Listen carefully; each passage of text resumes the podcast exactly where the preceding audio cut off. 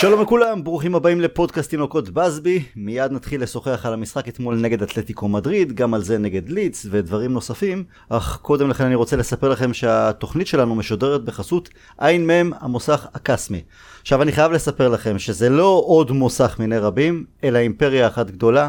שבמשך 20 שנים העניקה שירות אך ורק לחברות הליסינג הגדולות בארץ, ומהיום גם אתם יכולים ליהנות מהשירותים שהם מציעים. המוסך ממוקם על כביש מספר 5, ממש לפני צומת קאסם. הייתי שם בשבוע שעבר ואני חייב להגיד לכם שנדהמתי. זה מקום ענק, גדול יותר ממגרש כדורגל, צוות של 40 עובדים שמבצעים תיקוני מכונאות לכל הרכבים, פחחות וצבע, ומעבר לשירות הסופר מקצועי שקיבלתי, גיליתי כי בעל הבית, רנם עמר, הוא אוהד שרוף של יונייטד. כך שאתם מגיעים לשם, אתם לא מרוויחים רק טיפול משובח לרכב, אלא גם שיחה מעמיקה על כדורגל. יש גם איזה מבצע שהמוסך הקסמי מוציא לפועל בימים אלו, אבל אני אספר על זה בהמשך הפודקאסט, משהו חסר תקדים באמת, אז בהמשך. פודקאסט תינוקות בסבי, פרק מספר 160, אני טל הרמן, ביחד איתי רונן דורפן, שלום רונן. שלום. ואופיר מלמוד, שהוא לא רק אוהד יונייטד, אלא גם מדען ספורט, ולאחרונה עבד במועדון הכדורגל של אייקי אתונה, ובקרוב מאוד עומד לבצע קפיצת מדרגה נוספת, עובר לספרד, נדבר על כך בהמשך, שלום אופיר, מה שלומך? אהלן אהלן, שלום שלום. אז ככה, אה, אחרי ליץ ומשחק, ומשחק שהזכיר לנו כדורגל אנגלי מפעם, הגענו למדריד וקיווינו קודם כל לתוצאה טובה, קיבלנו אחת כזו, אבל הכדורגל שהצגנו שם היה מטריד משהו. אופיר, אני אתחיל דווקא איתך. עד כמה היה פער בין מה שקיווית או חשבת שנראה למה שבסופו של דבר אה, היה על הדשא? ההרכב שם הפתיע עם ההצבה של לינדלוף כמגן ימני. עד כמה זה השפיע, הצליח או נכשל לדעתך, ובכלל על ההכנה של רף למשחק, התצוגה והתוצאה הסופית. טוב, אז uh, האמת שדי ציפיתי פחות או יותר uh, לתצוגה של אתמול, כלומר ידעתי שזה יהיה משחק uh, יחסית צמוד, שתי הקבוצות uh, נראות פחות טוב העונה, פחות יציבות גם מבחינת יכולת uh, וגם מבחינת התוצאות, ולכן uh, uh, בתכלס ה- ה- היכולת היא בסוף מוכרעת על, על הדברים הקטנים, uh, שמן הסתם עושים את ההבדל הגדול, במקרה הזה זה המוכנות המנטלית, ולדעתי לפחות. ובהקשר הזה ראינו שאתלטיקו הגיעו הרבה יותר מוכנה, ולמרות שמבחינה מקצועית הם פחות טובים השנה, עדיין הם הגיעו עם, עם המון ניסיון, באמת, וראינו אותם לפחות ב-45 דקות, אפילו ה-60 דקות הראשונות, בקטע הזה הם התעלו משמעותית מעל יונייטד, והיה לנו קצת מזל שבאמת לא ספגנו שם יותר משער אחד. אמ, ובאמת אחרי החילופים של רלף, אה, בוא נאמר, כל הכיוון של המשחק קיבל תפנית אחרת אה, לגמרי, אז אה, זה, זה פחות או יותר מה שאני חושב ככה באופן גס. אני חושב שמבחינה טקטית, הניסוי עם לינדלוף זה היה כביכול ניסוי שיכול להיות מעניין, אבל קודם כל הוא לא מגן ימני במקור שלו, הוא שיחק שם כפלסטר כמה פעמים בעבר, אבל לא, זאת לא העמדה המקורית שלו, ויכולנו לראות את זה שהוא היה אתמול אה, מאוד טוב אה, מבחינה הגנתית, שזה היה מצוין, ולפחות באמת אפשר לסמן על זה וי, אה, כי הוא באמת עשה עבודה טובה אתמול עם גליץ' טוב בתחילת המשחק, ובכללי משחק די יציב, לא חגגו עליו יותר מדי, הבעיה הייתה שהוא כל הזמן נכנס לאמצע, ובגלל שהוא צופף הרבה לאמצע, כשאגף ימין גם ככה היה פתוח, אז משם בעצם הגיעו רוב ההתקפות של אתלטיקו, וגם הקרוס הראשון, למעשה לא היה לו יותר מדי עזרה, וברגע שהם רנן לודי הכניס שם את הקרוס המצוין ההוא לתנועה של, אה, אה, נו ברח לי, ברח לי השם שלו, כן, של שואר פליקס כמובן, אז יכולנו לראות שהיה שם הרבה מאוד שטח באגף ימין, וזה היה ככה למעשה עד שרלף ביצע את החילוף של ון ביסאקה. זה היה סוג של מיסמץ' קטן, כי פשוט הם היו ביתרון מספרי, ולא כי לינדלוף היה רע אתמול. אז מהבחינה הזאת אלה הדברים שבלטו עבורי אתמול. זהו, זה מה שיש לי אה, לומר בהיבט הזה, ואפשר לומר שיצאנו בטוב מהמשחק הזה, אחרי החילופים, אה, היינו בהחלט שווים אה, לפחות שער אחד, ומאוד שמחתי בשביל, בשביל אלנגה. תכף נדבר גם על אלנגה. רונן, מה אתה לוקח מהמשחק לטוב ומה הרע? אתה מוזמן להתחיל להיכנס קודם במגווייר. הוא לא הרוויח אתמול נקודות זכות בשמירה הלקויה שלו בשער שספגנו, או הפאניקה שתפסה לא, אבל רק אני אגיד, אני אגיד רק דבר אחרון וקטן, זה כבר אין טעם להיכנס אפילו באופי שלו, אני חושב שזאת היכולת שלו. אה, זאת האתלטיות שלו, ולא לא, לא יודע אם יש לדבר הזה, לדבר הזה פתרון, אבל אני לא אכנס לזה, מה ש... כמו אופיר, אני ציפיתי לשליטה שלהם.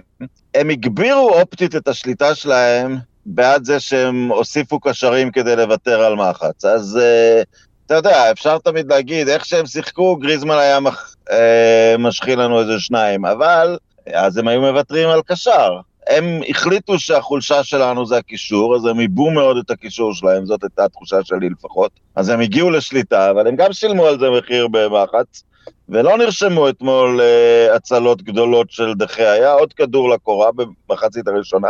הכדור של גריזמן לקורה היה פיקטיבי, הוא היה נבדל. כן. Uh, לא, לא היה צורך בבר אחרי זה. אז המלכולת נבדל כן עבדה שמה. אז הם לא הגיעו לכל כך מצבים, הם הקריבו את המחץ כדי לשלוט במשחק, שלטו בו, ואני לא, אני מסרב לצאת מאוכזב, לא רק בגלל התוצאה. אתם זוכרים את תחילת הדרך שאנחנו היינו ימי פרגוסון וסיטי רק נקנו, והיה להם סגל יותר יקר משלנו, אבל אמר, ידענו שתמיד נוכל לדפוק אותם, כי גיגס וסקולס עדיין שם והם פותרים כל בעיה. זה בדיוק המצב, קבוצה שהיא עברה כמה מנג'רים, ועכשיו בעוד transition עם מנג'ר שלא קיבל רכש, מול מנג'ר שקובע לאיזה כיוון ילכו הנמלים במגרש, באמצע השבוע, אה, כבר 11 שנה, שולט לגמרי במועדון שלו, כל שחקן הוא בוחר, כל שחקן תלוי באופי. אתלטיקו מדריד בעשור האחרון היא קבוצה בפאזה מעלינו. לקחה שתי אליפויות ספרד מול יריבות ענק. אה, לא, לא ציפיתי שאנחנו נעבור את אתלטיקו אה, בקלות למרות המשבר שלהם, כי נכון ששתי הקבוצות במשבר והמאזן שלהם בליגה כמעט אה, מראה אחת של השנייה, כמעט אותה כמות נקודות ואותו הפרש שערים, אבל הם קבוצה אחרי אליפות, קצת שבעה אולי מאתגר האליפות בספרד, אז לא מן הנמנע שדווקא רואה את אירופה כמטרה המרכזית, כי יש להם את המותרות לעשות את זה. אה, ואנחנו לא קבוצה באותו שלב של אבולוציה של קבוצות. עדיין זה היה מאוד קיצוני, בעיקר במחצית הראשונה. התקפות המעבר שלהם, הם, העניין הוא שזה לא רק הם עשו את זה, גם קבוצות תחתית באנגליה לאחרונה, משחק מעבר של 3-4 מסירות, 3-4 אה, מסירות, מגיעים ל-16 שלנו, מה-16 שלהם ל-16 שלנו, לעומת זאת אנחנו, נכון, אז מנג'ר חדש, מנג'ר זמני, אנחנו בעונת משבר, איך שלא תקראו לזה. חוסר היכולת שלנו להניע כדור במסודר יותר מכמה מסירות ולהתקדם קדימה, לרגעים זה היה מאוד מאוד מביך. ואני שואל את עצמי, כשמתכוננים לאתלטיקו מדריד, זה לא מהרגע להרגע, זה לא אוקיי, יום, יום שבת יש ברנלי ויום שלישי יש ברייטון, אז אתה רק נח בין לבין, אלא כן יש הכנה טקטית, כן רוצים להפתיע, כן רוצים לשנות. אז אני אגיד לך מה הוא היה צריך ללמוד מהמשחק אתמול, ואולי הוא, הוא טעה. אני מבין את הפחד שנמניה מאטיץ' ידרוך על מגרש פרמייר ליג, באינטנסיביות של הפרמייר ליג, בזה שכל הקבוצות מלאות קשרים אתלטיים, ובשיפוט המאוד מקל של הפרמייר ליג. אבל ברגע שקצת, זה קצת פחות פיזי, והשיפוט קצת יותר מחמיר, כמו באירופה, אז נמניה מאטיץ' הוא, הוא עדיין ראש כדורגל יותר טוב מפרד וממקטומני.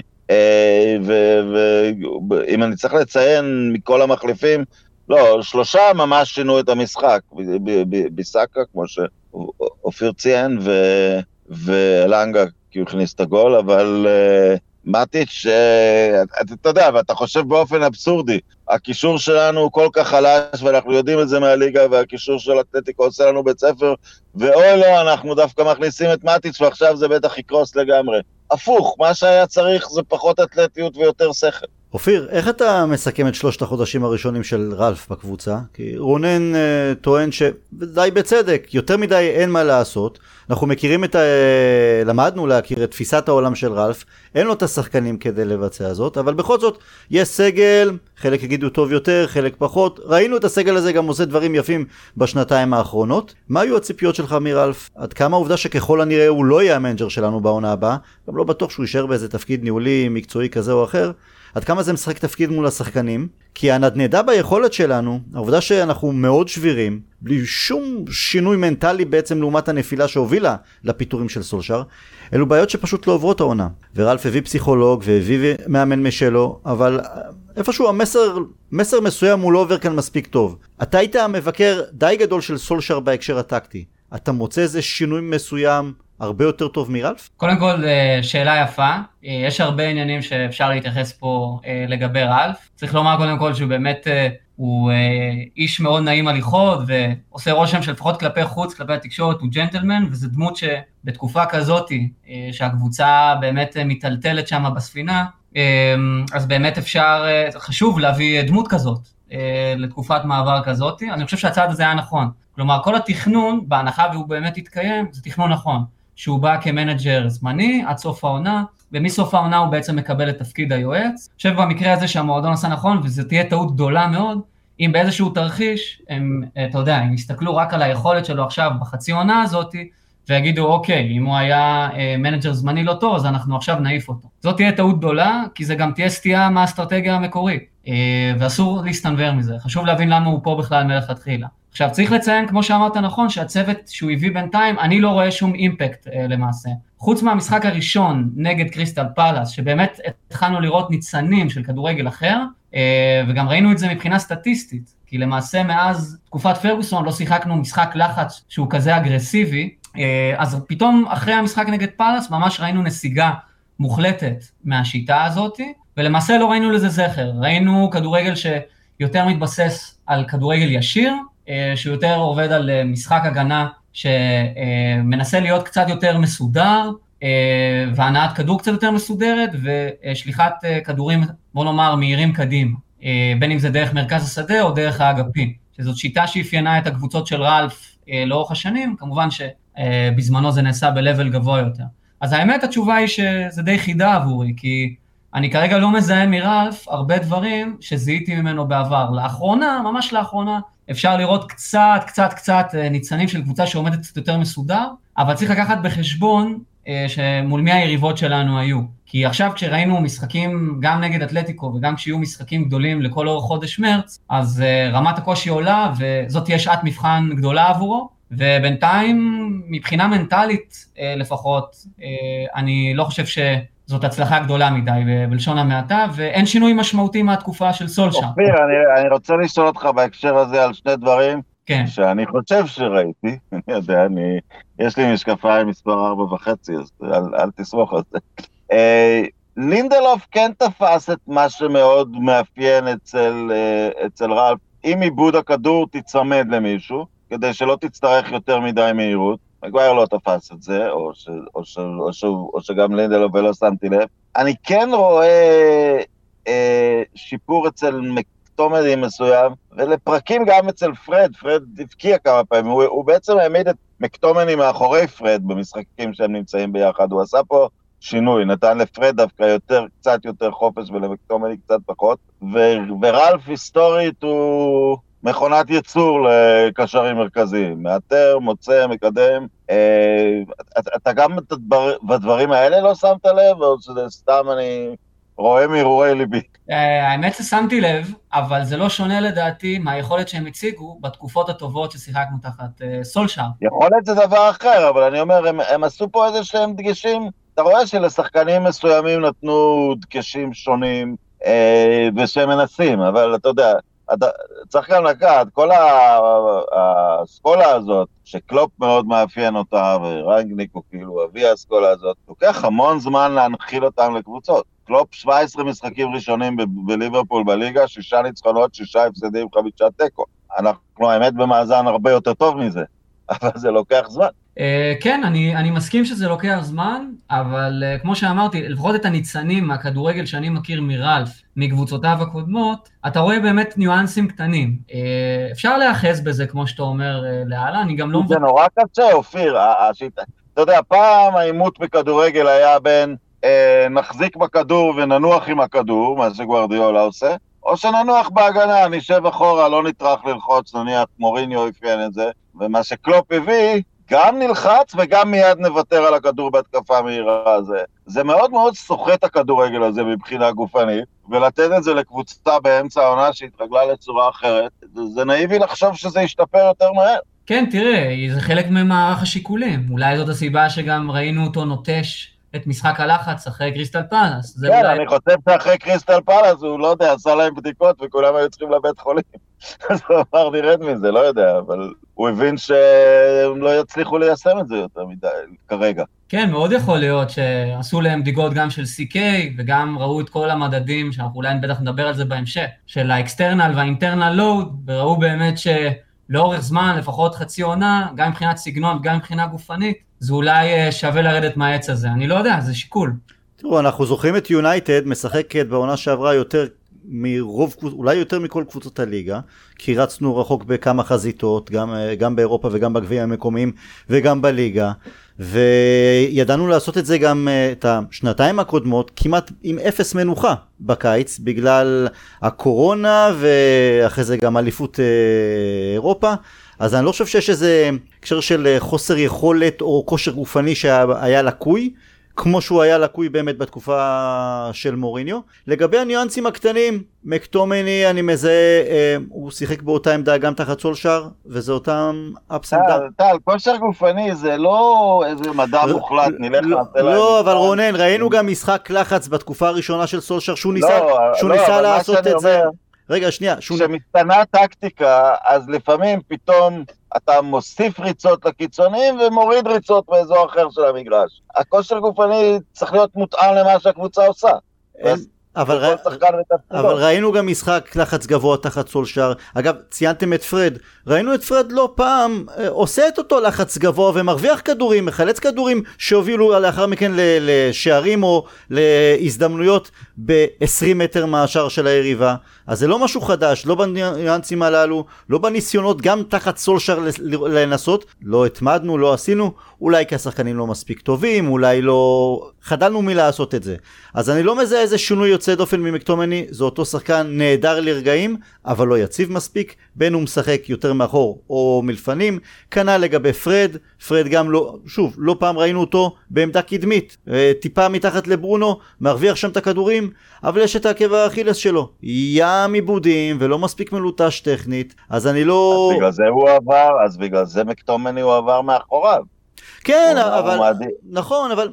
אני לא מזהה שם איזה משהו יוצא דופן, זה שוב לא, חוזר, אתה, אתה, זה, זה חוזר לעניין, תבדיל בין זה- מזהה שינוי, תבדיל בין מזהה שינוי למזהה שיפור. לא, לא, לא. שינוי, לא שיפור. אז אני, אני, לא, אני לא מזהה גם שינוי. בסופו של דבר, רלף, אולי אוקיי. בגלל הנסיבות, בסופו של דבר, זה אותו מערך, הוא חזר לאותו מערך שהיה תחת סולשר. אה, אותה יכולת, העונה לפחות. אה, העונה פחות, אבל שיש רגעים טובים ויש קריסה מנטלית טוטאלית, אה, כל מיני דברים שכאלה. בקיצור, הנקודה שלי שראינו גם את פרד למעלה ולמטה יותר, גם את מקטומני למעלה ולמטה יותר, ראינו ניסיון למשחק לחץ, לא החזיק מעמד, אנחנו רואים את אותם הדברים, כמעט זה, זה לגמרי מהתקופה של, זהים לגמרי מהתקופה של סולשר, לזה התקופה של רלף כרגע, וחלק מהסיבה, הבעיה ששמה פוגבה. כי אתמול שפוגבה דקה 60-65 יוצא ומכניסים את מטיץ' ואז פרד הולך קדימה כי פוגבה לצד פרד זה לא טוב. אה, פוגבה לצד מקטומני אז זה גם כן לא, לא מביא את היציבות.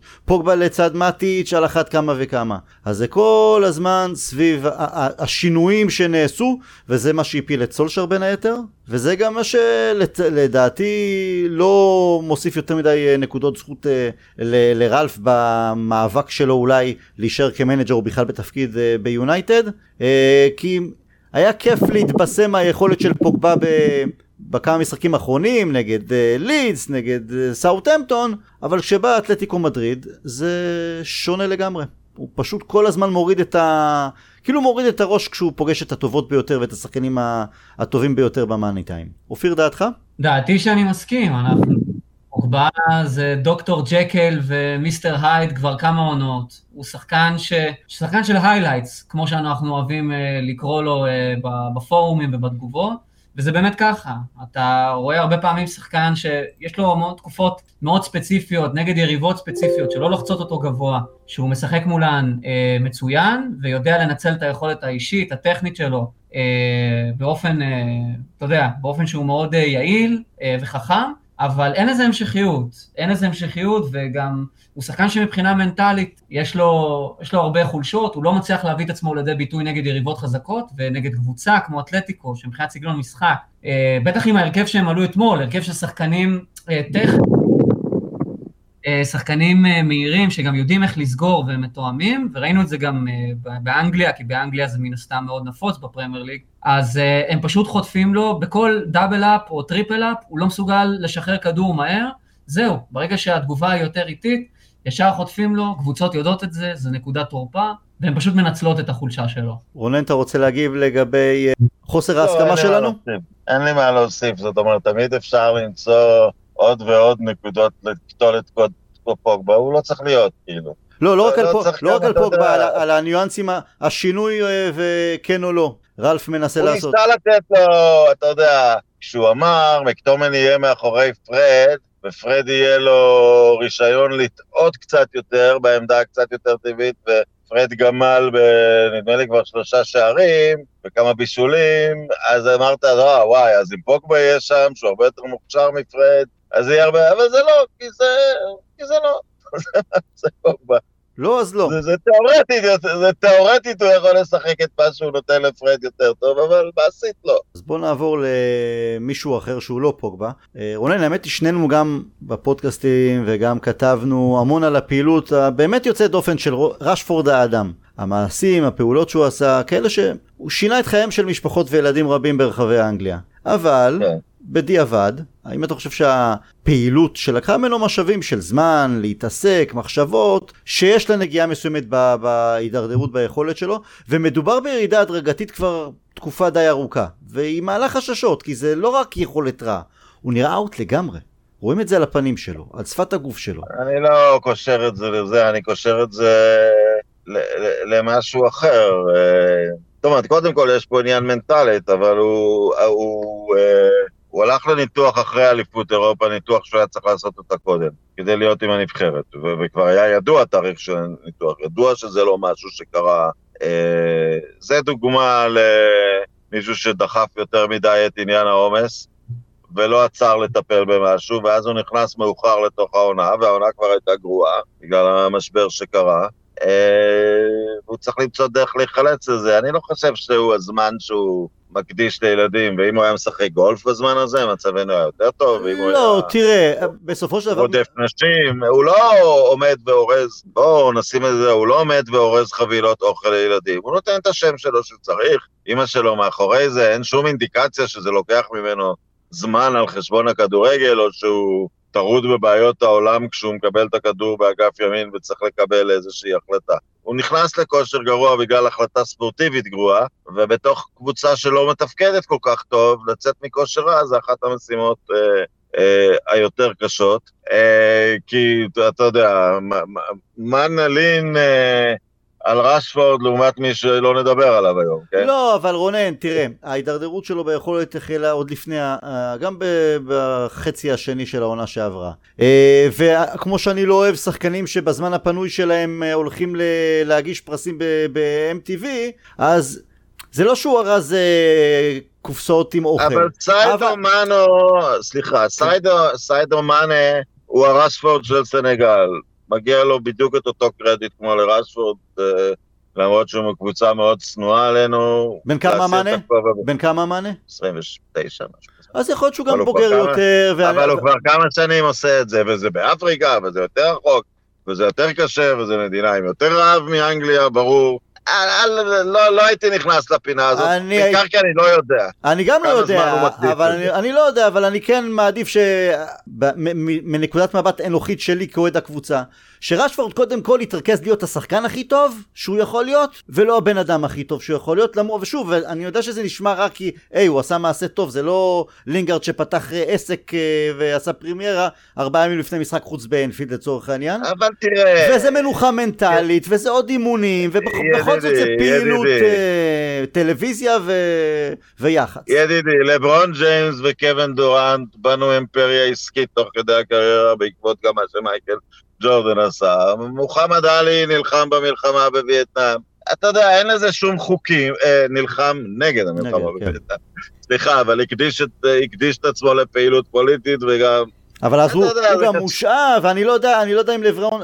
אתה יודע מה? בוא נגיד כזה דבר. תביא קודם, קודם כל את התוצאות של לברון ואחרים, אחרי זה גם תאכיל את העניים. בסוף אני מדבר מנקודת המבט של אוהד ראיתי יונייטד. הברקת פייסבוק, טל. טל, ראיתי הברקת פייסבוק, מישהו כתב, 100% מהאנשים שבלבלו בין קורולציה לסיבה מתו בסוף. אופיר, אתה, אתה יוצר פה קורולציה בלי, אני, בלי, בלי הוכחה. אה, כאילו. אין לי הוכחות, מודה, מודה באשמה. אופיר, איפה אתה בסוגיה הזו? אני חושב שדווקא לאורך כל הקריירה הוא לא היה מספיק יציב, כי הרבה פעמים את כל...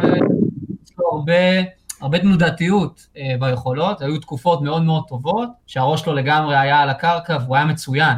הוא היה אפילו אחד השחקנים המובילים של הקבוצה, מאז שהוא פרץ בעצם אה, תחת אה, אותה עונה אצל ונחל בליגה האירופית, ובאמת ראינו ups and downs כל הזמן, אבל לאחרונה הדאונס הם הרבה יותר מורגשים, ואני נוטה יותר להסכים עם מה שאתה אומר, כי בוא נאמר אם הוא היה נותן, אה, אתה יודע, פרפורמנס כמו שלברון, אם צריך להקביל את זה לכדורגל, כל כוכב אחר שהיום נותן לך תפוקה, אפילו מאנה, שהוא אחד השחקנים הטובים בליגה כבר כמה עונות, למרות שהעונה הוא קצת נחלש, עדיין אה, היינו, אתה יודע, היינו אומרים דיינו, היינו לוקחים את זה, אבל אה, הוא לא שם, וברגע שהוא לא שם מבחינת יציבות, אז אנחנו מחפשים להבין למה, ו... וזה תהייה לגיטימית אה, להעלות את הנושא הזה. אני חושב באופן אישי שזה לא קשור, שאין קשר ישיר, זה בעיה מנטלית יותר עמוקה מזה, ואלה דברים שאנחנו לא בדיוק יודעים. אבל אופיר, אבל מה שאני העליתי, לדחות, לדחות ניתוח בשביל טורניר עם הנבחרת, זה החלטה שקיבלת ואתה יכול לשלם עליה מחיר. זה הרבה יותר ברור לעניינים ספורטיביים. להוסיף זה נכון. בטח להוסיף, כן. נכון, זה בדיוק, זה לא הוסיף, אבל שוב, זה משהו נקודתי. אנחנו רואים את זה, את החוסר יציבות של רשפורד. אני לפחות זוכר, מאז שהוא פרץ לבוגרים, זה היה ככה, אה, ולדעתי זה משהו שהוא יותר מנטלי מאשר אה, פיזיולוגי, כי הוא כן שחקן פציע, כמו, ש... כמו שהזכרת. אוקיי, אחלה, אחלה פודקאסט של חוסר הסכמות, לא מסכימים על רף, לא מסכימים על, אה, על רשוורד, מעולה. טוב, לפני שאנחנו ממשיכים, אני שוב אזכיר כי הפודקאסט שלנו משודר בחסות אה, עין מ' המוסך הקסמי. אמרתי לכם קודם לכן שעד לאחרונה המוסך הזה אה, העניק שירות של מכונאות, פחחות וצבע רק לחברות הליסינג הגדולות, אז הוא פתח את שעריו גם לקהל הרחב. ולרגל השינוי יש מבצע שווה ביותר, תיקוני פחחות קלים וצביעה של כל הרכב ב-2500 שקלים בלבד. ראיתי את עבודות הצבע שלהם, זה אומנות של ממש, כך שאם אתם מתבאסים מהנראות החיצונית של הרכב שלכם, זה שווה. אם אתם רוצים למכור את הרכב שלכם, אבל הוא נראה על הפנים, ועדיף לתקן כדי שאפשר יהיה למכור אותו מהר, אז זה שווה גם כן. המוסך הקסמי, על כביש מספר 5, ממש לפני צומת קאסם, תרשמו לכם. רונן, המשחק נגד לידס, נגד לידס החזיר אותנו לימים מפעם, כשהיינו יותר צעירים. אולי המשחק הכי מעניין כן. שלנו העונה. אם נוציא את זה, אם נוציא לרגע את, את זה ששוב פעם איבדנו יתרון של שני שערים. אתה יודע, זה היה מצחיק, כי אני חשבתי על זה אחרי זה, כמה דברים הפתיעו אותי. כי זה היה משחק מפעם, אבל בכל זאת לא מפעם. זאת אומרת, היה משחק מפעם מבחינת המזג האוויר וכמות המים, אבל לא היה בוץ, כי היום יש חימום מתחת המגרש. בהתחלה היה רק לליברפול, אחרי זה לעוד קבוצות, אני חושב שאנחנו הבאנו את זה רק באמצע שנות ה-80, והכדור לא סופג מים. אז זה לא היה בדיוק משחק 70's, זה היה משחק 70's עם ציוד אה, של היום, אה, וזה היה מעניין שסנצ'ו ופוגבה שהשמצנו קודם, דווקא הצליחו לעשות מהלכים טכניים מאוד מאוד מרשימים בתוך, ה, אה, בתוך הסיטואציה הזאת. כמובן, מה שהיה מסביב, גם האווירה, השנאה משני הצדדים, אה, זה באמת החזיר את, אה, את כולם אה, אחורה לימי המלחמה הקרה, והחיים הלכו בעקבות הכדורגל אחרי. זה תמיד uh, מעלה תהייה, כי נוטים להגיד, השחקנים של פעם, הטכניים, ששיחקו בכדורגל יותר איטי, יותר עומד, אם הם היו uh, מסתגלים לכדורגל המהיר והאתלטי של היום. אבל כשאתה באמת לוקח בחשבון עם איזה סוג כדורים הם שיחקו, עם איזה סוג נעליים, כן, הכדור ועל איזה, שקל זה קילו יותר בגשם. ועל איזה, יותר זה- ועל משטחי בוץ, ובכל זאת, הג'ורג'י בסט למיניהם ניפקו לנו אה, דברים שבאמת יוצאי דופן, אז מה הם היו עושים עם, ה... עם תנאי המגרש של היום? אופיר, עד כמה אתה נהנית במשחק נגד לידס? שוב, חוץ מזה שבדקה אחת אה, בזבזנו שם יתרון של שני שערים? כן, אם אני לוקח את הפתיחה של שתי המחציות אה, שלא היו טובות, אה, שוב, היה שם את העננה הזאת של הקריסה המנטלית אה, באוויר, וזה, כל אוהד אה, מסמרר את השיער שלו בחוזקה כשהוא אה, אה, רואה את זה.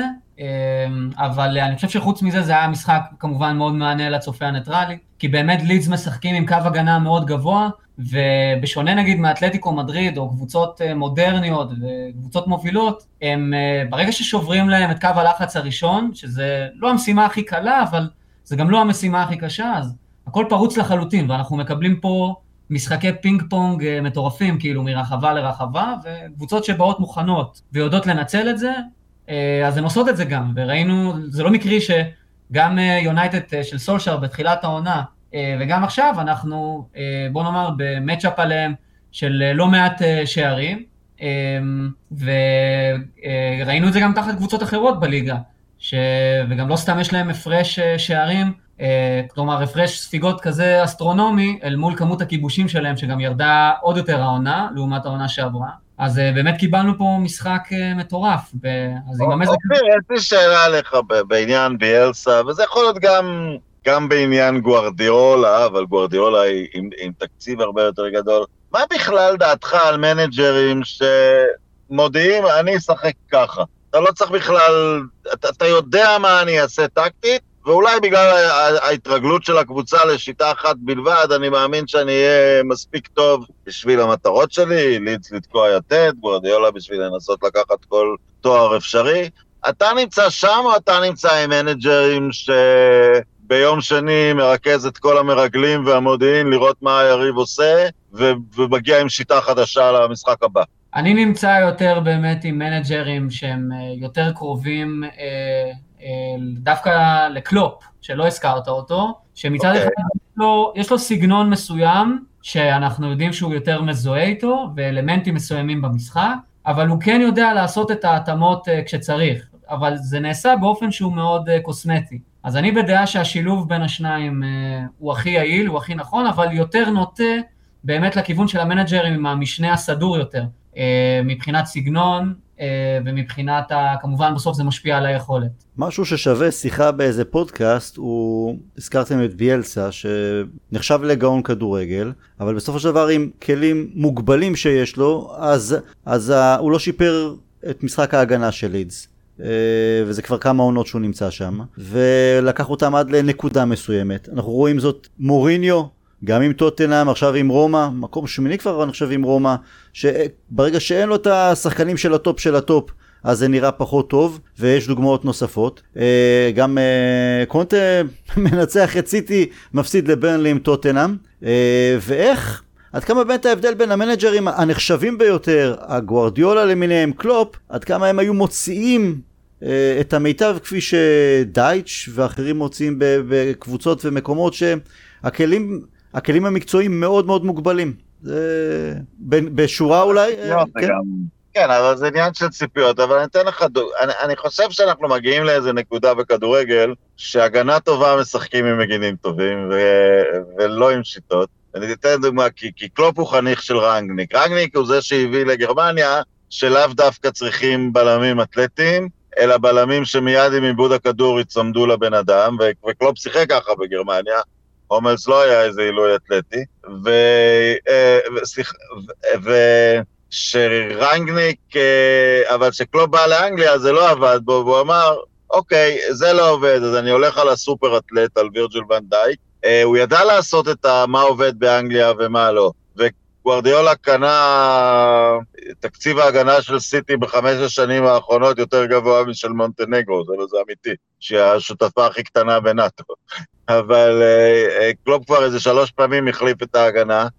אני לא חושב שאפשר להגן בלי מגינים טובים וב, ובשיטות, ובתקציב שביאלסה עובד, אני לא מתפלא שככה, שככה זה נראה. אז אופיר, בסופ... אופיר בסופו של דבר אז באמת תהיה גדול ככל שתהיה בתור מנג'ר, אתה תלוי בחיילים שלך. לגמרי, ולא סתם גם פפ התראיין הרבה בתקשורת בשנים האחרונות, אתם בטח זוכרים את זה, והוא דיבר על זה, ובצדק, שבסוף אתה תלוי באיכות של השחקנים. בגלל זה חשוב אה, לדעת, אה, לפחות כשנמצאים ב-level הגבוה, חשוב להבין... אה, כן, שחקנים שמתאימים אה, לשיטה, אה, מצד אחד, ובאמת שחקנים שהם גם יהיו מספיק איכותיים אה, ויענו על הצורך שלך, אה, גם מבחינת יציבות וגם מבחינת ההתמודדות על התארים הגדולים. אה, כן, כנראה שבברנלי פפ לא היה מגיע להישגים ש, שהוא היה מגיע בכל קבוצה גדולה אחרת. ו, וכן, הכסף פה עושה את ההבדל, אבל גם צריך לדעת איך להשקיע אותו נכון. ושיהיה צ'ק פתוח, כמו שגורדיולה החליף על ימין ועל שמאל. אה, פינת שאלת המאזינים בפודקאסט, אה, עידן לוי, אוהד שלנו, פנה אליי בשאלה. בהנחה שבקיץ מגיע קשר מרכזי אחד, דקלן רייז, רוב, רובן נבס, מי שזה לא יהיה, את מי אנחנו משאירים ביחד איתו בהרכב, פרד או מקטומני? אמ, אני אומר מקטומני, אני חושב שהוא שחקן יותר יציב ויותר טוב, וגם יודע לשחק יותר על יותר עמדות בקישור, אמ, ואני אומר מקטומיני. זה אומר שאם אה, נבס מגיע, אז באמת מקטומני עובר טיפה יותר למעלה, והוא שחקן התקפי במהות שלו, וגם פרד. אה, אומרים שבא לידי ביטוי יותר טוב כשהוא משחק בעמדה קדמית יותר. רונן, את מי אתה היית בוחר להשאיר? בשאלה הזאת להרכב אחד אני מופיע את מקטומני, אבל אני לא רואה מצב, גם אם פוגבה עוזב, צריכים להגיע שלושה קשרים, זה מה שבאמת צריך להגיע. לא שלושה במחירים של נבז או דקלן רייס או משהו כזה, אבל צריכים להגיע, צריכים להגיע עוד גופות, כאילו, פשוט בשביל רוטציה סבירה. כי גם מטיץ', אלא אם כן יחדשו לו את החוזה אז הוא יעזוב, לינגרד עוזב, למרות שהוא לא ממש אה, קשר לא, אמצע. אני מדבר על חדר כן, כן, המנועים, כן, כן, כן. אתה נשארת... אתה נשארת לא עם שניים סבירים, אתה נשארת עם שניים בכלל. בוא נגיד צריכים רק שניים כי גרנר יחזור מהשאלה שלו, אז זה רק שניים. גם אם גרנר יחזור צריך עוד. אה, אבל בסדר, נניח אמרתי שלושה, אז גרנר זה אחד. כן. כן, גרנר ו... למה אתה חושב שנקנה את רובן מבז? מה השתנה? מה השתנה? לא יודע. אולי המלחמה באירופה תשנה קצת את... אה, תשנה משהו ביונייטד, מי יודע? רובן נבס כבר מקושר איתנו כמה זה, ואני רק רואה תרחיש אחד שבו הוא בסוף יגיע אלינו, זה שאם תהיה אצלו ירידה ביכולת. כן, אה, גם אני איתכם, אני מעדיף את מקטומני בכל יום ובכל שעה על פני פרד. אה, עידן, תודה על השאלה. אופיר, אני בטוח שהמאזינים כבר סקרנים לשמוע על הפעילות המקצועית שלך. בוא תספר לנו מה למדת, היכן למדת, איפה עבדת עד כה, החוויות מיוון ולאן פניך מועדות. טוב, אז אה, קודם כל אני באמת שמח להיות פה בפודקאסט ולשתף קצת מהחוויות שלי. אני אנסה לעשות את זה באמת בקצרה, אה, אבל אה, בגדול, אני, את התואר הראשון שלי למדתי פה בארץ, זה היה מסלול משולב של אוניברסיטת חיפה ומכון וינגייט, ו... ולאחר מכן, אה, בעצם מבחינת ההכשרה פרופר, עשיתי תואר שני במדעי הספורט בספרד, ובלי קשר לכל זה עשיתי המון המון אה, קורסים אה, והכשרות נוספות, והתחלתי להתקדם, ראיתי שעם הזמן אני באמת יותר, בעצם אני הופך את התחביב ואת האורח חיים, שככה אני תופס ספורט, אני הפכתי אותו לסוג של מקצוע, והחלטתי ש... שאני אוהב את זה. כמובן שהרבה תהליכים קרו עד שזה קרה, אבל זאת הייתה הדרך שבחרתי בה. מבחינת תעסוקה, עשיתי כמובן קורס מדריכי חדר כושר, ועבדתי גם בתור מאמן אישי. ולאחר מכן עבדתי גם בתור uh, מדריך uh, קרוספיט, um, הייתי גם מדריך בחדר כושר, וגם עבדתי ועדיין עובד למעשה באופן אישי, גם עם אנשים, אבל בשנים האחרונות אני עובד יותר עם ספורטאים.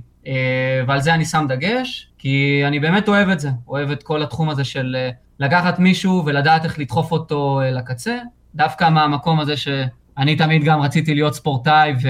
ולא הצלחתי להגשים את זה מכל מיני סיבות, אז uh, הפעם אני אוכל אולי להגיע דלת, דרך הדלת האחורית uh, למועדונים בסדר גודל uh, גדול, וזה יהיה הישג uh, ענק עבורי, ולכן uh, אני מאוד שמח על הדרך שעשיתי. בכל אופן, uh, מבחינת הקפיצות בין הקבוצות, אה, עשיתי, עשיתי בעצם אה, שתי התמחויות, אה, כי אני בגדול, אני לא מכוון לעבודה בישראל, אני מכוון רק לחו"ל, איפה שה-level המקצועי הוא הרבה הרבה הרבה יותר גבוה. אז ההתמחות הראשונה שלי הייתה חלק מהתואר השני, הייתי באלמריה, הייתי שם העוזר האישי של המאמן כושר הראשי, והייתי בעיקר עם המחלקת נוער של המועדון אז, אבל גם קצת בקבוצה הבוגרת. אמ, ובעצם כל המטלות שאמרו לי ונתנו לי לעשות, אה, החל מלהעביר אה, קדם חימום אה, לשחקנים, שזה בעצם חצי שעה, שעה לפני האימון, אני מעביר להם את כל הנושא של הקדם חימום, שזה באמת כל מיני תרגילי אקטיבציה למיניהם, ובהתאם לתוכנית הרב-שנתית, או השבועית שהם, שהם מקבלים, ועד לעזרה בחימום ועוד תכנים נוספים בהתאם לדרישות של המועדון. אז את זה בזמנו עשיתי גם באלמריה. ולאייק הגעתי דרך איזשהו ארגון, אייק אתונה, כן? כן. יש לציין, לקבוצה, לקבוצה הבוגרת שלהם.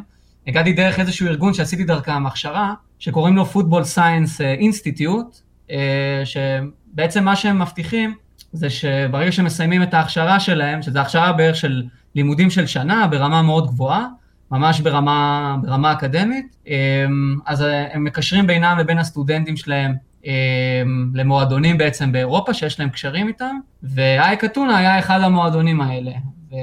וזה היה בדיוק בתקופה, אחרי השנה הראשונה של הקורונה, שרק למדו קצת איך להסתדר עם כל הבלגן הזה, ולהיות בקפסולות ולעשות בדיקות על בסיס שבועי, אז למעשה הצלחתי לשים שם רגל ולהגיע, והייתה לי, הייתי שם כמה חודשים, בעצם מתחילת העונה עד ינואר, הייתי שם כמעט חצי עונה, והיה מצוין, הייתי בעיקר בקבוצה הבוגרת, מאוד מאוד נהניתי. ספר קצת חוויות מעבודה בקבוצה בוגרת בליגה, אומנם הליגה היוונית, אבל זה עדיין ליגה שיצאו ממנה לא מעט שחקנים טובים לאורך השנים, גם הנבחרת עשתה חיל באליפות אירופה לפני כמה וכמה שנים, על הדינמיקה, על, ה... על כל המסביב. זהו, אז האמת שזאת הייתה פעם ראשונה למעשה, הייתי בהשתלמויות כבר בקבוצות, אז ראיתי איך זה נראה מאחורי הקלעים כבר, זו לא פעם ראשונה שלי, אבל להיות בקבוצה בוגרת בכל זאת, ולא רק במחלקות נוער, זה אופרה אחרת לגמרי.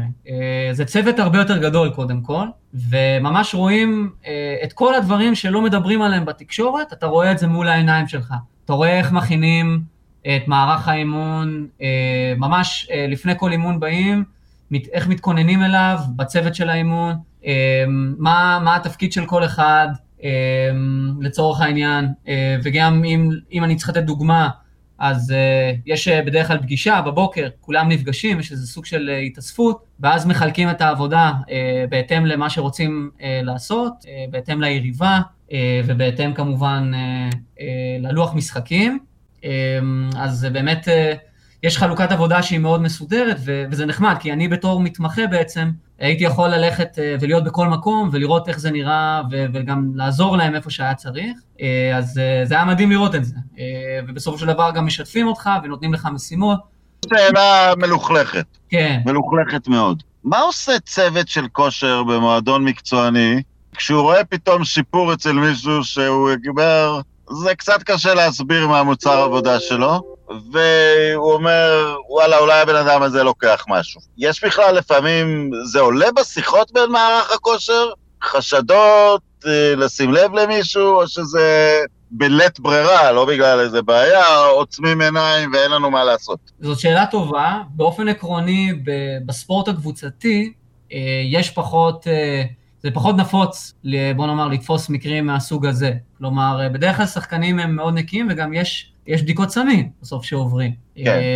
ככה שמהבחינה הזאת אין פה אפס. אם תופסים אותך, אתה חוטף, ושחקנים, לפחות בספורט קבוצתי... לא, אני יודע, זה אתה חוטף, אני יודע את מדיניות הסמים. אני רק אומר, מה עושה מאמן כושר כשהוא חושד? הוא אין לו הוכחות, אבל הוא אומר, מישהו פה משתפר וזה לא הגיוני, ועקרונית זה אחלה, הוא משתפר, מה הוא יכול לעשות בנקודה כזאת? זאת שאלה טובה, כי אני באופן אישי לא נתקלתי עדיין במצב כזה. אוקיי. ובאמת, בדרך כלל מעבירים את הדיווח הלאה כביכול, כן? אני לא חושב שמשנים עליו או משהו בסגנון הזה, אבל כאילו, אתה יודע, עושים איתו שיחה, מדברים איתו, וזה עובר לטיפול למי שאחראי, מי שכביכול אחראי על התחום הזה, אבל האמת שאני... אני פחות בקיא בבירוקרטיה שמה קורה במצבים היפותטיים כאלה, כי זה משהו שבדרך כלל גם לא מדברים עליו. אוקיי, אני פשוט שאלתי כמה אם זה מין שיחה ב...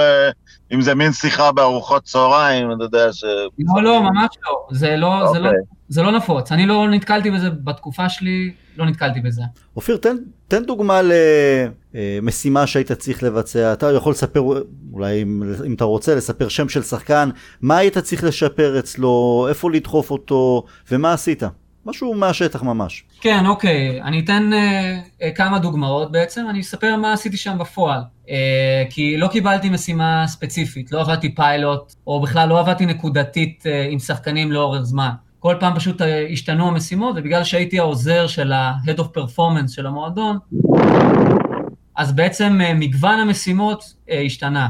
אחד הדברים המרכזיים שעשיתי שם, זה בעצם בהקשר של הקדם חימום שהזכרתי קודם, חצי שעה, שעה לפני האימון, כל שחקן יש לו את התוכנית האישית שלו, והוא מבצע סדרה ארוכה של תרגילים לפני שבכלל מתחילים את האימון. אז אחד התפקידים שלי היה לעבוד איתם באופן אישי, לראות שהם עובדים נכון, אה, ובעצם אה, אם יש גם שחקן שעכשיו חוזר מפציעה, אז הייתי, הייתי מקבל את הדגשים, והייתי צריך אה, לבנות לו איזשהו סוג של רשימה של תרגילים, לעבוד איתו, צמוד. אם הוא נגיד עכשיו חזר מפציעה, והוא בדיוק עכשיו בתהליך של return to play, אז uh, אני עבדתי איתו נגיד באופן אישי, זה אחד הדברים שאני עשיתי. ואותו דבר אגב גם במגרש, גם אחרי שהוא עלה למגרש, אם נגיד היו שחקנים פצועים, אז הייתי עם ה-athletic trainer של הקבוצה, שזה התפקיד שבו זה סוג של אי שיקום, שהוא עובד מבחינה ספורטיבית עם הספורטאים, בתהליך חזרה בעצם למשחק או לאימון, אחרי שהם עברו איזושהי פציעה בכל מיני דרגות קושי, אז אני סייעתי לו, כלומר, uh, הייתי בונה איתו ביחד את, ה, את המטלות במגרש, והייתי עובד איתו. אמ, אז זה נגיד דוגמה נוספת, ובנוסף לכל גם עבדתי עם כל מה שקשור לניטור אה, של עומסים. כלומר, הייתי, אה, אני יכול לומר שיש לנו כאילו אה, מסך עם אייפד בעצם למעשה, עם ה-GPSים, ואתה יכול ממש לראות בלייב את כל הנתונים, ועל בסיס זה אתה בעצם מדבר עם המאמן ממש בזמן האימון, ואתה בעצם קובע לו, אה, אתה נותן לו סוג של אה, thresholdים, כלומר סאפים, של מתי הוא ממשיך ומתי הוא עוצר. אז אה, גם את הדברים האלה עשיתי שם. ומה קורה במשחק? יש לכם דרך, כי יש היום את התוכנות שלומדות, עושות קילומטראז', אז כן. אתם במשחק, מאמן מקבל דיווח בזמן אמת ששחקן נמצא בקצה המכל שלו? אה, קודם כל כן, אה, מה שקיים באימונים זה קיים אה, בצורה זהה לחלוטין במגרש, יש מכשיר okay. אוקיי. מיוחד שבעצם קולט את האותות של ה-GPSים, ואתה יכול פשוט לשבת ביציע ולראות ב-live את הנתונים רצים. זה קיים כבר היום, והשתמשנו בזה. זה לפחות היה באתונה... אתה יודע, כי לפעמים באופן אירוני אנחנו אומרים, מה המאמן מחליף את מי שהיה הכי טוב עד עכשיו, בעיקר לקשר מרכזי או מגן שרצים הכי הרבה, בגלל שהוא היה טוב ורץ, הוא רוקן את המכל, אז... אה, תראה, יש פה מגוון של שיקולים בסוף. אתה, אתה בסוף נותן איזשהו סוג של פלט מסוים למאמן, והוא זה שצריך לקחת, לעשות את המכלול, אה, להסתכל על המכלול של הגורמים ולקבל איזושהי החלטה. יכול להיות שלצורך העניין, אם יש לך עכשיו שבוע משחקים עמוס, ואפילו אם הוצאת את השחקן הכי טוב, כמו שאתה אומר, בגלל שהוא מאוד התאמץ והוא הגיע לעומס אה, חיצוני, external load, שהוא יחסית גבוה, אז יכול להיות שעכשיו אתה כאיש מקצוע, אתה אומר, אוקיי, הוא הגיע עכשיו לסף שלו, אמ, כל הנורות האדומות מתחילות להידלק, כי בגלל הנתונים האישיים שלו אנחנו יודעים שהוא שחקן שנוטה להיפצע, אנחנו ממליצים לך, אתה לא חייב לעשות את זה, להחליף אותו בדקה ה-70. אז הרבה פעמים כשאנחנו רואים שחקן שיוצא למרות שהוא היה טוב, אה, קחו בחשבון שהרבה פעמים אלו חלק מהשיקולים. ומה אתה אומר לגבי, היה הרבה דיונים אצלנו בקבוצה לפני שנתיים שסוחטים את ברונו יותר מדי, ואני אמרתי, אם הוא עייף שלא יתאמן. כאילו, בצחוק קצת, אבל זה, זה קורה לפעמים החלטות כאלה, שחקן כל כך חשוב, שאתה אומר שלא יתאמן אם הוא עייף, אבל הוא חייב לשחק. כן, אה, תשמע, השחקנים ב-level הזה, אני אגלה לכם פה סוד, הם תמיד מתאמנים. אה, אין דבר כזה לא להתאמן. ב-level הגבוה, למעשה, כשאתה לא מתאמן, אז אתה פוגע בעצמך הרבה יותר, כי אתה נכנס למצב של deconditioning. Uh, כלומר, אתה נכנס למצב שמבחינת כושר אתה, אתה יורד בו הרבה יותר מאשר אפילו אם היית עובד קצת. אה, כלומר, גם תוך כדי פציעה אתה עובד על דברים שלא יסכנו את הפציעה, אבל העיקר להמשיך להיות בפעילות מסוימת. בדיוק, תמיד. אה, ולכן, במקרה של ברונו, הוא באמת נתן שנה וחצי מטורפות מבחינת אה, כמויות משחקים והכל, וכן, לקחו פה סיכון איתו. אני בטוח שבגלל העומסים, הוא היה בסכנת פציעה, אבל למזלנו זה לא קרה. ובאמת אה, זה היה סיכון אה, אה, מחושב של, אתה יודע, עלות מול תועלת.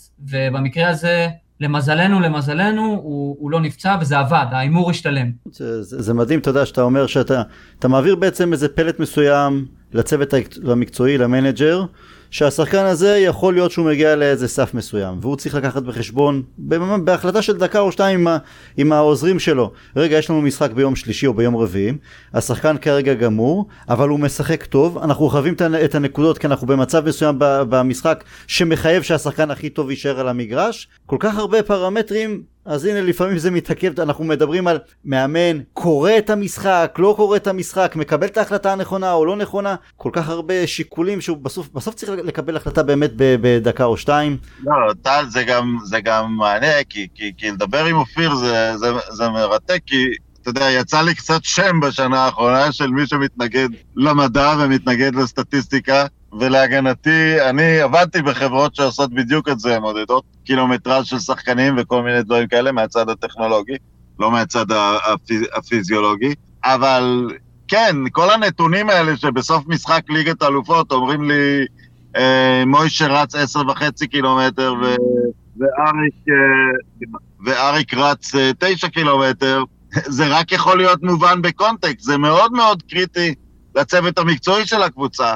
כי הם יודעים מה יכול לעשות כל שחקן, מה הנתונים שלו, מה יורד אצלו במצב הזה.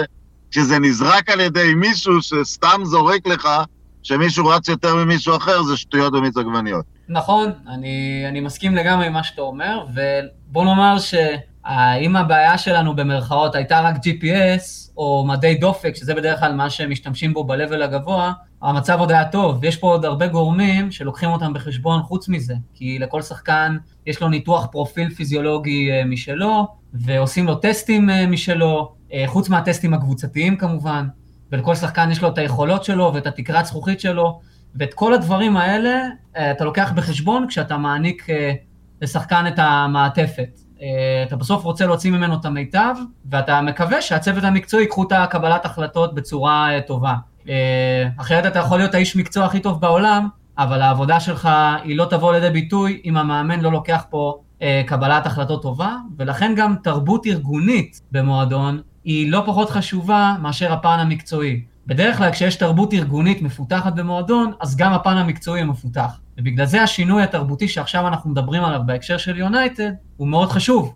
כי זה לדעתי ייתן יותר קול ויותר קרדיט גם לאנשי המקצוע שנמצאים מאחורי הקלעים, וזה גם בסופו של דבר ישפר את התפקוד ואת קבלת ההחלטות של המנג'ר והצוות שלו. אני חושב דווקא עשו לא מעט אה, ביונייטד התקדמות לא מעט בשנים האחרונות דווקא מוריניו היה פחות אה, בעד אה, אנשי הסטטיסטיקה נקרא לזה ככה לא דווקא המדעית אבל הוא פחות אה, פיתח את הנושא הזה סולשר הביא המון המון צוות מקצועי נכון. אה, נוסף גם ב, ב, במקצוע שלך ובכלל אה, ונראה מה יהיה בעתיד רגע אבל אופיר אתה בתחילת השבוע.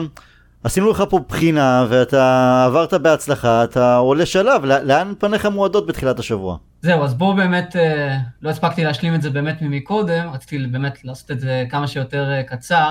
אה, אז באמת סיימתי את ההתמחות באתונה, לא יכולתי להמשיך שם בזמנו, וגם לא באלמריה, מסיבות ניהוליות, אפרופו. Mm-hmm. בגלל תרבות ארגונית שהיא לא מספיק טובה במועדון, ואני לא ארחיב מעבר לזה. אמ, אז עכשיו באמת הצלחתי להשיג, בתקווה שזאת תהיה אולי ההתמחות האחרונה ומשם אני כבר אוכל למצוא משרה באירופה, כי למעשה אני בשלב בניית הרזומה המקצועי שלי, אז uh, הנה, אולי רונן שומע על זה בפעם הראשונה, אבל... Uh, אני הולך, כן, אז אני הולך עכשיו, uh, יום ראשון הקרוב, יש לי טיסה uh, לסביליה. לספרד, אני הולך uh, לריאל בטיס. אני הולך להיות שם מדען ספורט uh, במחלקת נוער ובקבוצת מילואים של המועדון, עד סוף העונה, ואולי עם אופציה להאריך, מי יודע. במשחק הכי מטורף שהייתי בו על אדמת אירופה היה הדרבי של סביה שנגמר ב-1-1, 2004 בערך. Uh, היית שם כבר במשחקים? כן, הייתי הרבה פעמים תייר בספרד, וגם הייתי במשחק אחד ספציפי של סביליה. אבל של בטיס בבית זה טירוף ברמה, זה לא, לא הגיוני מה שקורה שם. כן, אומרים שהאווירה שם לא פחות טובה מאשר ברמון סנצ'ז אה, פיחואן בימים הטובים שלו. אז זאת תהיה חוויה אה, גדולה עבורי, אה, מהבחינה הזאת. כן, האולטרס בירי בירי, אני חושב קוראים להם. כן, יכול להיות, אני אפילו לא, לא הסתכלתי, הסתכלתי על דברים אחרים שקשורים למועדון, אבל אני עוד אלמד. תקשיב, אופיר, זה א', מרגש ברמות, קודם כל, תודה באמת שהצטרפת וסיפרת לנו על, ה... על החוויות שלך, על הידע המקצועי שלך, ואנחנו נאחל לך את כל ההצלחה שבעולם, ויאללה, ת... ת... עוד שנה, שנתיים, יונייטד, שתוכל להדליף לנו את, את ההרכב לפני המשחקים, בין, ה... בין היתר, אבל שיהיה המון בהצלחה, ונשמח לארח אותך בפעמים נוספות ולשמוע באמת מהרמות הכי גבוהות שאתה מגיע אליהן, ללמוד. זה כבר לא צחוק, בטל שנייה או שלישית בליגה? שלישית, מקום כן. שלישי. זה לא צחוק כבר. כן, תשמעו, זו קבוצה מאוד גדולה, אבל יש לי... אז קודם כל תודה כן על מה שאמרת קודם, טל, אני מעריך את זה, וזאת קבוצה גדולה שיש הרבה, גם מה ללמוד, אבל גם יש לי לא מעט תובנות לשתף אותם, אני משער. וזה בסוף, זה סוג של סיור מוחות. יש פה יחסי גומלין בין הצדדים, ואני באמת מקווה שזה יהיו יחסים סימביוזיים, ואני אוכל להתקדם משם למשהו יותר קבוע. אבל זה level מאוד גבוה, והצוותים שם, כמו כל מועדון עילית, הם עובדים ברמה מאוד גבוהה, ויש אנשי מקצוע ברמה גבוהה שעוברים הכשרות במשך שנים בשביל להיכנס למקומות האלה, אז מבחינתי זה באיזשהו מקום, זה סוג של הגשמת חלום, לראות level כזה של שחקנים וכדורגל מאחורי הקלעים ולהיות שותף לזה. חלום ילדות בעצם שמתגשם, והלוואי שיום אחד אני אצליח להגיע גם לאנגליה, ואולי ליונייטד, שזה בכלל יהיה בלתי ניתן לדמיין את זה כרגע אפילו. תקשיב, הידע שצברת אחלה, הניסיון שצברת אחלה. תמשיך ככה עם, הב... עם הביטחון העצמי שלך, אתה תגיע לכל מקום. אני, אני מאמין בזה. תודה, הלוואי.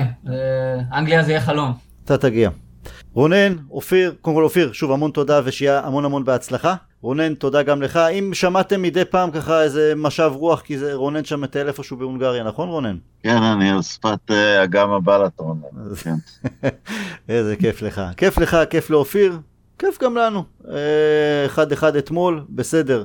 אנחנו עוברים את אתלטיקו מדריד, אבל ווטפורד בשבת, משם נמשיך הלאה. תודה שהאזנתם לנו, נשתמע בפעמים הבאות. will never die. להתראות.